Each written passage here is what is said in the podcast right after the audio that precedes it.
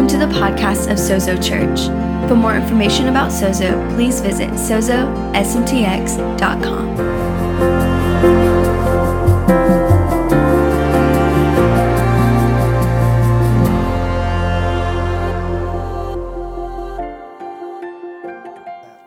We have a participatory faith. You know, all right, um, Natalie was preaching. She was doing good, wasn't she? I mean, God initiates, He gives, we participate. We get to receive, participate, and join Him in what He's doing. I mean, that's really our faith. That's the deal. And so I'm excited about today. How many of you noticed the big water baptism trough out there when you came in? Isn't that great? We're going to do baptisms here. We get to participate with God. Some of you guys are going to be baptized. Some of you might realize you need to be baptized this morning, and the water is fine. So get ready, it's going to be good. We also, when you came in, you should have received one of these little cups. We get to participate at the Lord's table and the Lord's Supper today, and that'll come in a little bit. So get it out there where you can uh, remind yourself of what we're doing. This series what is the gospel? I, I, don't know about you, but maybe you grew up in the church. I grew up in the church, I was a church brat, and so I heard the gospel all my life. But can I tell you, hang on for just a little bit. Do you really know what the gospel is? You know, I was in I was with a group of pastors just a few months ago, and one of the pastors said something like this. We were in a Pastors in Covenant group. By the way, there's some really cool stuff going on in our city with pastors all over the region that are joining together saying, I, I, need you. I need your brother. And so pastors are kind of cross pollinating, just a safe place, not to talk doctrine or anything like that, but just to pastor each other. It's a pretty good deal, huh? So one of the guys says something like this. He says, You know, I believe the conversation kind of turned toward unity, which I'm for unity. Are you for unity? It's a good thing. And he said, I believe that, that if, if every one of us pastors in this circle, there was about a, 10 of us or so, he said, if every one of us really believed and shared the gospel, the result would be unity. And my first response was, Amen, but I couldn't really say it. It got, you know, I didn't get it out. Because I had a check in my spirit. I said, God, what is that all about? I believe in unity. I believe in the gospel. I believe in what your church and what you're doing in a larger way. I believe in the kingdom. I believe all these things. And so I kind of wrestled with that for a little bit. And the Lord, a couple days later, the Lord said to me, Steve, I've got an assignment for you. The Lord ever give you an assignment? He said, Here's your assignment. I want you to go to every pastor that was in that circle one to one. And I want you to take them to coffee. You buy the coffee. And I want you to ask them one question. And that one question is this What is the gospel to you? He said, Because listen, for unity to come, there's got to be unity in what the gospel is. See, see, I think that's the question. I think it's a major, major question. How many of you know it really doesn't get any deeper than the gospel. It doesn't get any deeper than Jesus is Lord, okay?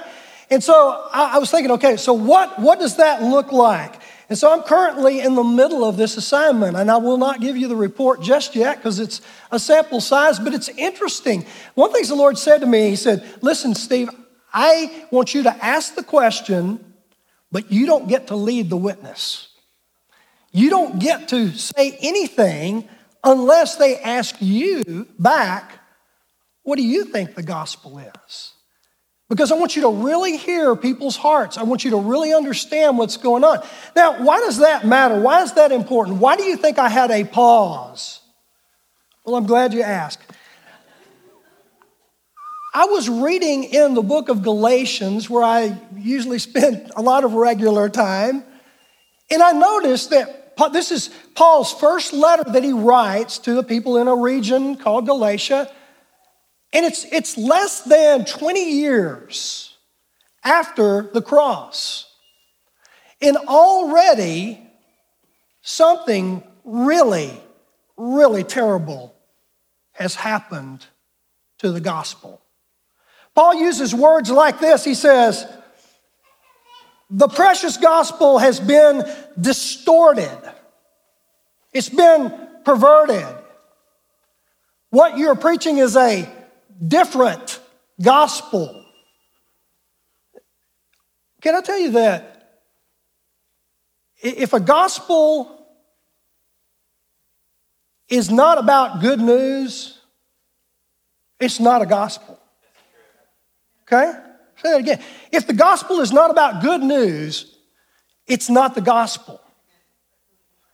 And I think a lot of times we think, well, you know, we're pretty close, you know, we get there. But can I tell you what? If, if the gospel does not carry a radical grace that makes you go, oh my gosh, I could never do that. That couldn't be possible. Only God could do that.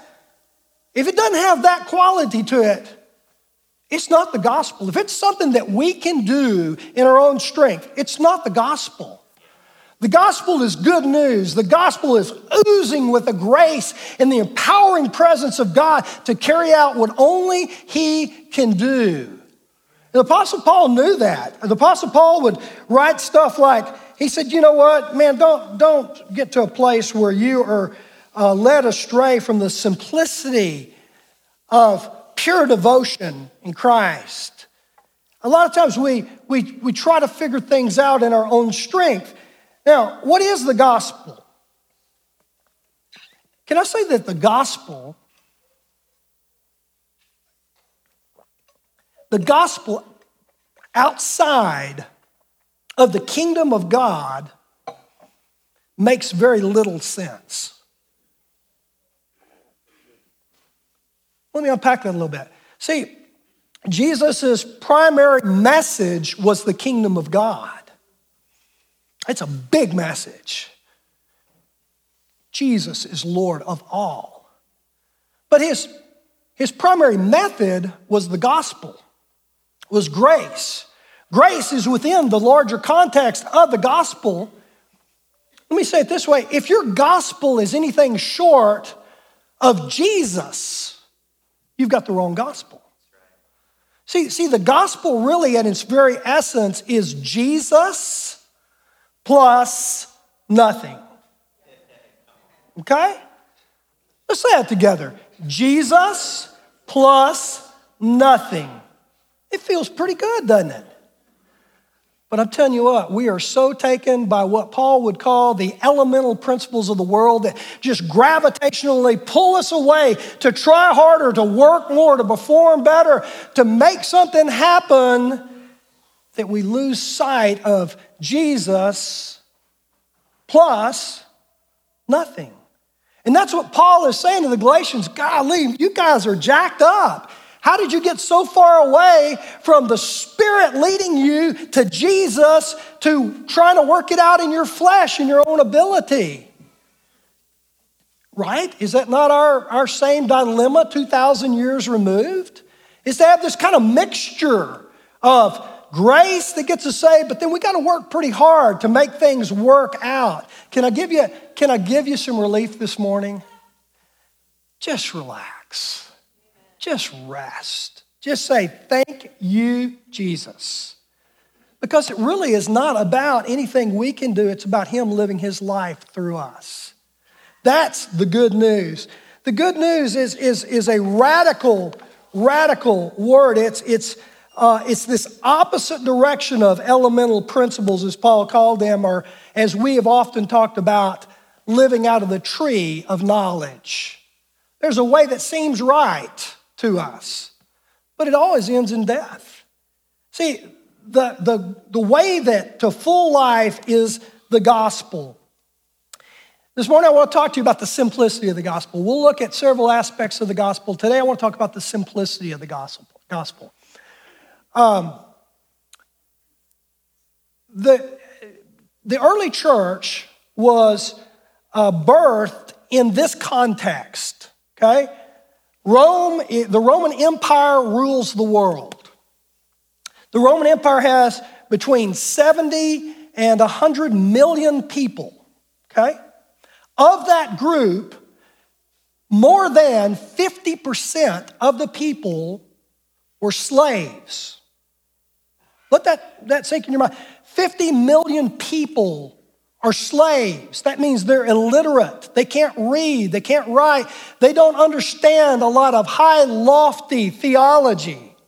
Okay? So they need something very simple that will make sense that they can receive, that the children can receive, that everybody can receive, and they can pass it along because God is after our participation. Okay? He wants to activate us in such a way that it becomes a generational thing. We pass it on generation to generation to generation. But there's got to be a simplicity to the gospel. So today I'm going to give you two things that are kind of the, the essence of the gospel as the early church understood it. Two prophetic acts, if you will, two object lessons, two sacraments. The word sacrament, just think sacred moment. It's an encounter with God.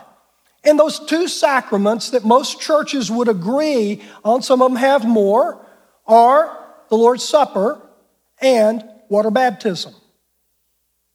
You know, it's amazing how the things uh, that are so simple can become almost blase to us today. Can I tell you, those are the very core things of our ancient faith. There are people all over the globe that will celebrate the Lord's table today. There are people that will celebrate water baptism. And I want to talk to you a little bit about that because in those things contain the very essence of what the gospel is. So let's unpack that just, just a little bit. Uh, communion, you, you might have grown up learning all different kinds of names for communion. Paul writes about what, he, what the NIV calls the Lord's Supper in 1 Corinthians chapter 11. If you have a copy of your scriptures, turn there with me. We don't have slides for that particular passage today, but in 1 Corinthians 11, starting with verse 20, this is the first um, writing about the Lord's table. Anywhere in Scripture, anywhere uh, that, that is known of. Paul writes it. He, he writes it. And so he's writing to the church in Corinth. And here's what he says uh, in 1 Corinthians 11, starting with verse 20. He says, So then, when you come together, is it not for the Lord's supper you eat?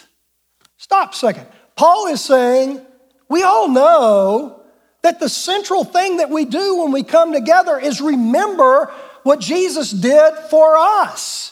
We eat this supper. They would actually have a meal, and then they would uh, celebrate the memory of what Jesus did, just common things. You have, have, a little cup here. It was probably a better deal than what we got here. This is like a, little uh, snack or some sort, but, but, you know, a styrofoam snack here. But, but, but go with me, okay? They, the bread and the wine, common elements of the day. But people had every time they would come together, they would remember what Jesus had done for them and who he was to them. He says, but, but listen to the context. This is just, this is just uh, less than 20 years away, or, or actually, this is a, a little more than 20 years. And he says, when you are eating, some of you go ahead with your own private suppers. As a result, one person remains hungry, another one even gets drunk. That's an interesting church meal, isn't it? He says, Don't you have homes to eat and drink in, or do you despise the church of God by humiliating those who have nothing? I want you to hear this. Over half the people in the Roman Empire are slaves. They don't have anything. He's talking to a people that uh, the haves and the have nots. He's saying, listen, one of the things that really marks us as followers of Jesus is that we're a generous people, that we're a loving people, that we include the stranger, the person who's on the outside. He said, What are you guys doing? Hoarding stuff, getting drunk, all this stuff. Eat at home. When we come together, everybody gets to partake in this. How many of you, you grew up, this is a little rabbit, but I'll, I'll throw it out, grew up uh, uh, being taught that, that communion is, is only for this select group of people. The scripture's saying this thing, the table is open for those who will say, Jesus is Lord, period. It is. And he goes on, he says, now, he says, don't humiliate each other. What shall I say to you? Should I praise you? Certainly not, not in this matter. For I received from the Lord what I also passed on to you. The Lord Jesus, on the night he was betrayed, he took bread. Everybody just take out your little bread here. This is a participatory faith, church. He took out, he took the bread, and when he had given thanks, he broke it and said, This is my body, which is for you. Do this in remembrance of me. In the same way, after the supper, he took the cup, the chalice, and he said, This cup is the new covenant in my blood. Do this whenever you drink in remembrance of me. And whenever you eat the bread and drink the cup, proclaim the Lord's death until he comes.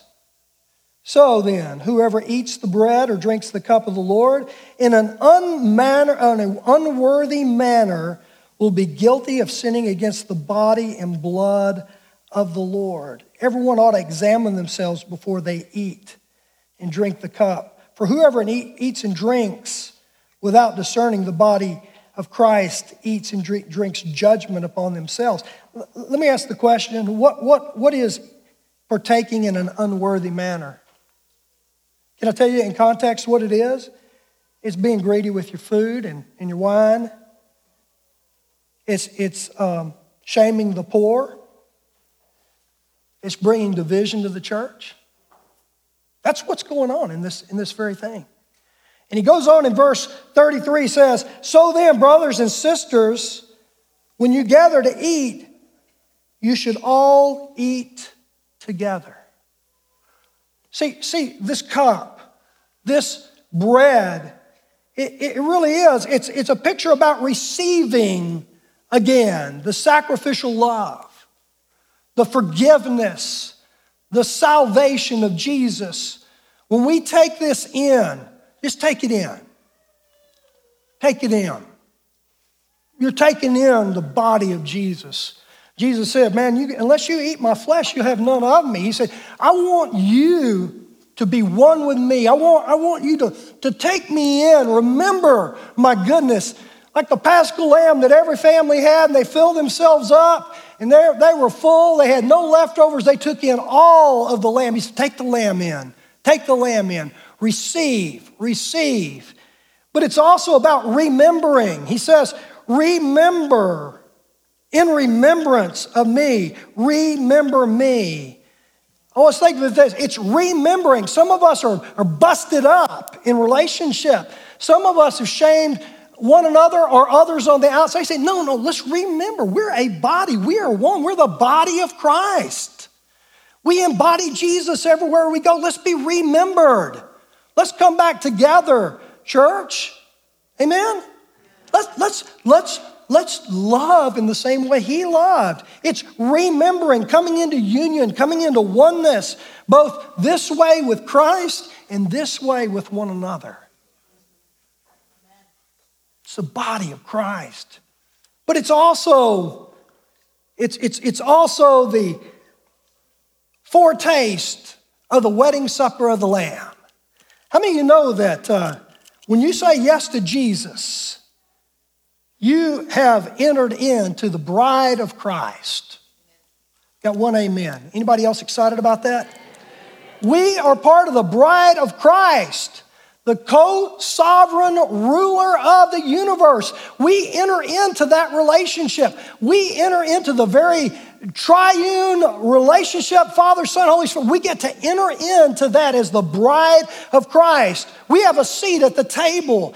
We are seated in heavenly places. We have the power of God not only available to us, but living in and through us. And when we take of the cup, we remember there's going to be one day where every tribe and tongue will come together in chorus to the glory of God. But guess what? Now is the foretaste to start doing it now. Start doing it now. And so let's receive the, the blood of Jesus, the new covenant blood of Jesus. And we say, Thank you, Jesus. Thank you for your blood. Thank you that you are Lord. Thank you that you are my Lord, that you're my Savior. See, that's participation. That's what the early church did when they came together. It's also a time to be done regularly where we re up. How many are married here? Okay, about 50%. Some of y'all not sure, I, I, I see. Uh, some of you are married, and, and I, I, you know, it's okay to raise your hand. How many, how many of you know it's a, it's a good idea to tell your spouse, I sure love you, regularly? Not just at the altar when you said, I do. I do. I still do. Regularly re upping. When we come to the Lord's table, that's what it is. That's what it's about. We come together to say, Lord, thank you. It reminds us of who we are, and it reminds us of whose we are. But you know, there's another, another uh, sacred moment, another uh, participation, another act, pro, uh, prophetic act that, that the early church did and that is water baptism. You know, I, I know a lot, a lot, uh, uh, I, I grew up in a denomination where baptism was pretty important.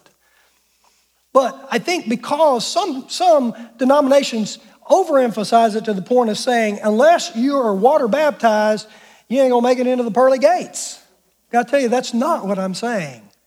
But what I am saying is that the early church put a premium on water baptism that I don't think the church in America does today. Okay? In, in the early church, they didn't have a walk the aisle and uh, say a prayer and you're saved. And if you want to get baptized, you can or not. That wasn't the way it was done. You realize that? Repentance most often happened in the water as people made confession that Jesus is my Lord. You know, I was in uh, Serbia uh, a number of years ago, and uh, I was with uh, my good friend, one of my spiritual fathers, Robert Mearns, and, and uh, we were traveling. I'd, I'd, never been to Serbia, and myself and two other guys uh, from the United States. And so we, we get to um, Novi Sad, and he just kind of dumps us off. He says, Hey, listen, these guys probably need some prophetic words and ministry, and go get them. And I'm thinking, What? I mean, you, you know, okay. And so, uh, and then he goes to Belgrade. And so he says, And, and so meet, meet me uh, in um, Austria in a few days. Okay, all right. So here we are. And you ever been in a place where you know nobody and you're feeling very uncomfortable and you're just hoping that something familiar will show up. Anybody, we've all been there, right? And so I'm with this, I'm with this guy from Virginia and this guy from um, North, North Carolina. And, um, you know, none of us extremely prophetic, you know, so we're supposed to just get up and do the stuff, you know, we're like, we don't know anybody. And as I walk in, I hear this loud, familiar voice. Now, I know nobody in Serbia except one guy. Dushan, Dushan, big Dushan walks in, and I'm thinking, I've only met this guy one time in Wimberley, Texas. And Dushan comes in, Steve, and he hugs me and picks me up off the ground, you know, a couple of four times. You know, I'm like, okay. And so, but there was something in me that went, wow, God, you, you really do see me. This is going to be all right. And I remember Dushan telling a story while we were there. It was before we were going to do the evening service. He had a he was teaching a, a school. And he was telling about water baptism. And um, no, I, I take it back. Actually, it was a different, different setting than that. He was talking, we were talking about the size of his congregation. I said, Well, how many do you have in your in your church? And I'm looking around and I see a lot of people. And he says, We have 20. I said, 20. I'm counting about 60 here. He says, We have 20. I said, What, what do you mean? You know, so we had this. He said, Here's how it works in Serbia. until a person is water baptized, they're no threat to the government. Nobody checks them out. And they're really not even considered a part of the church until they publicly declare, Jesus is my, law, my Lord. They're not just people that are on the peripheral anymore, just kind of, you know, dipping their toe in. And I'll never forget that because I thought, you know what? There's something about stepping in and saying, Jesus, I'm making this announcement to heaven that Jesus is my Lord. I'm making this announcement to the church. I'm all in. I'm part of the body of Christ, the, the bride of Christ. I'm making an announcement to the devil you can stay in hell because I'm finished with you.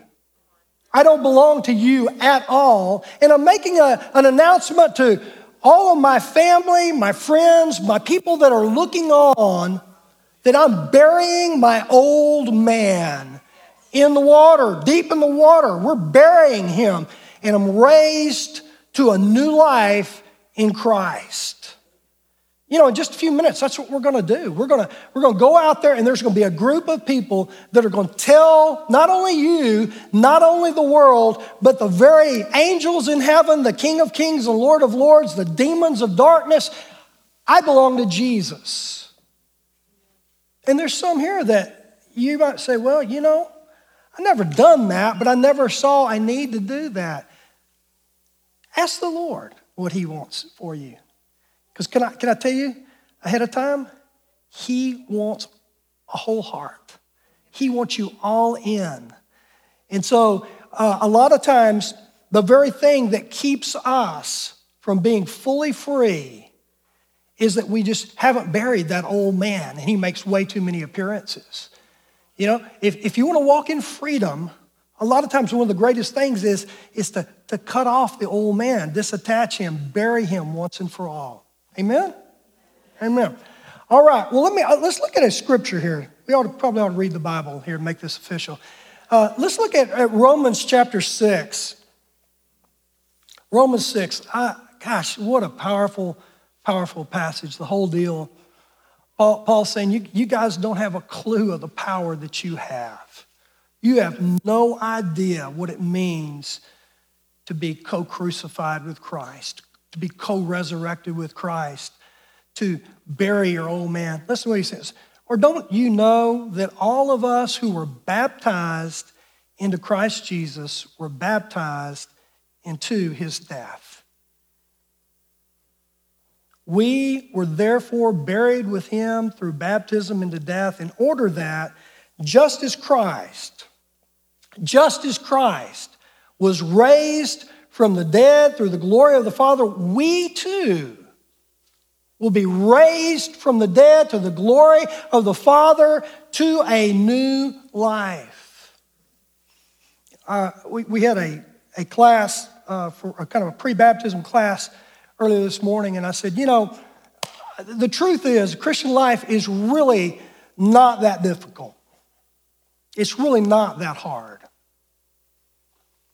It's impossible. It's beyond hard. It's beyond difficult. It's impossible. How many of you would testify to that? Trying to live the Christian life in my own strength, on my own, is impossible. It's impossible. You know why it's impossible? Because it's that perverted, uh, distorted, different gospel that Paul's talking about. Trying to do it in my own strength with a Jesus band aid is not the gospel. Trying to be a good person, throwing a five in the plate, doing some good deeds is not the gospel. The gospel is total surrender and saying, Jesus, if you don't come through, some of you know exactly what I'm going to say. I'm not going to make it. I can't make it if you don't come through. And at that point, it releases His grace. See, see it's not, we, we don't even have the ability to choose Jesus. He reveals himself to us. And in response to his revelation, we shift our whole way of thinking. He, we don't even change our own way of thinking. He changes. It's His kindness that leads us to repent, to change our way of All we do is just, I'll have some more, please. That's all we do. That's the Christian life. Yes, I'll take some more. Thank you, sir. That's it. If you're here this morning and you'd say, Oh, I just need some more. I need, I need some.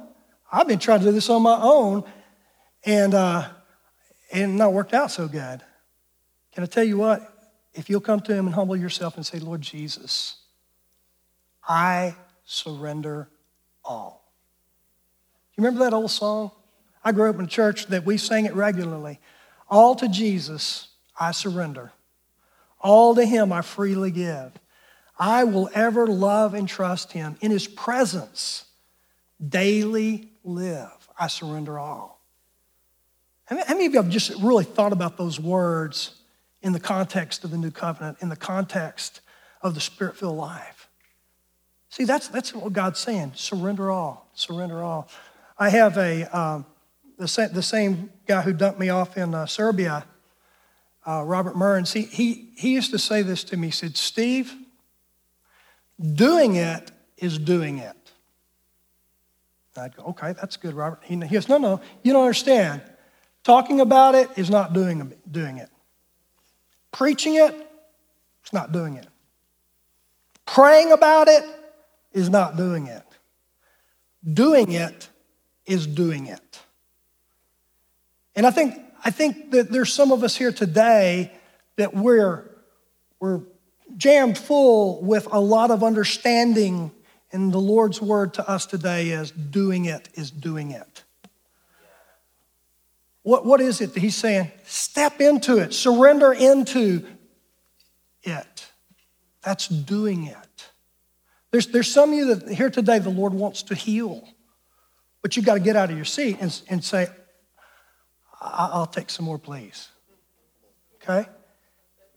And so th- this morning, we're, we're gonna, I'm going to invite our uh, folks that are going to be water baptized to, to go and change there in the back rooms. I'm going to ask our worship team to, to go ahead and make your way forward. And I, I just want to say that sometimes we make things much, much more difficult than they are. How many, how many of you know that Jesus has already finished the hard work. He's already done the heavy lifting.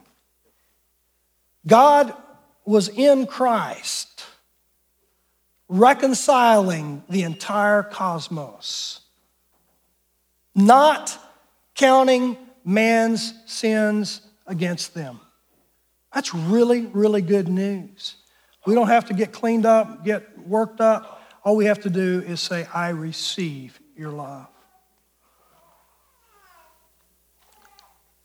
That's right. I think that's a strong amen right there.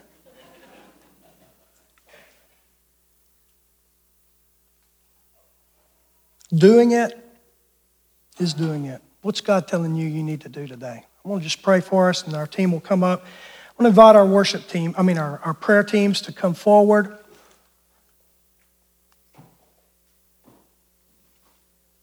And if, if, as the Lord has spoken to you today, I encourage you to step into what God is speaking for you, to you. Let's stand together.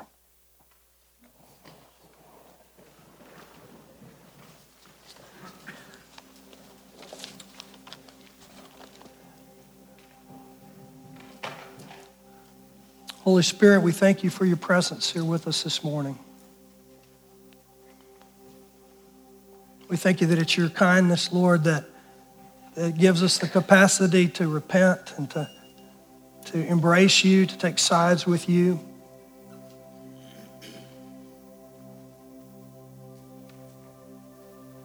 Father, we thank you that your power is present for healing, for freedom, deliverance, for salvation.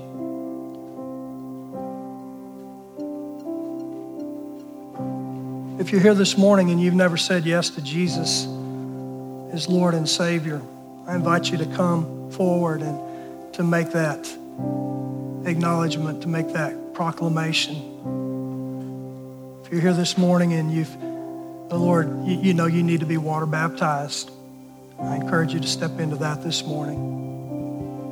So, Lord, we just say, apart from you, God, we can do nothing. We receive you and we say we'll have some more. In Jesus' name.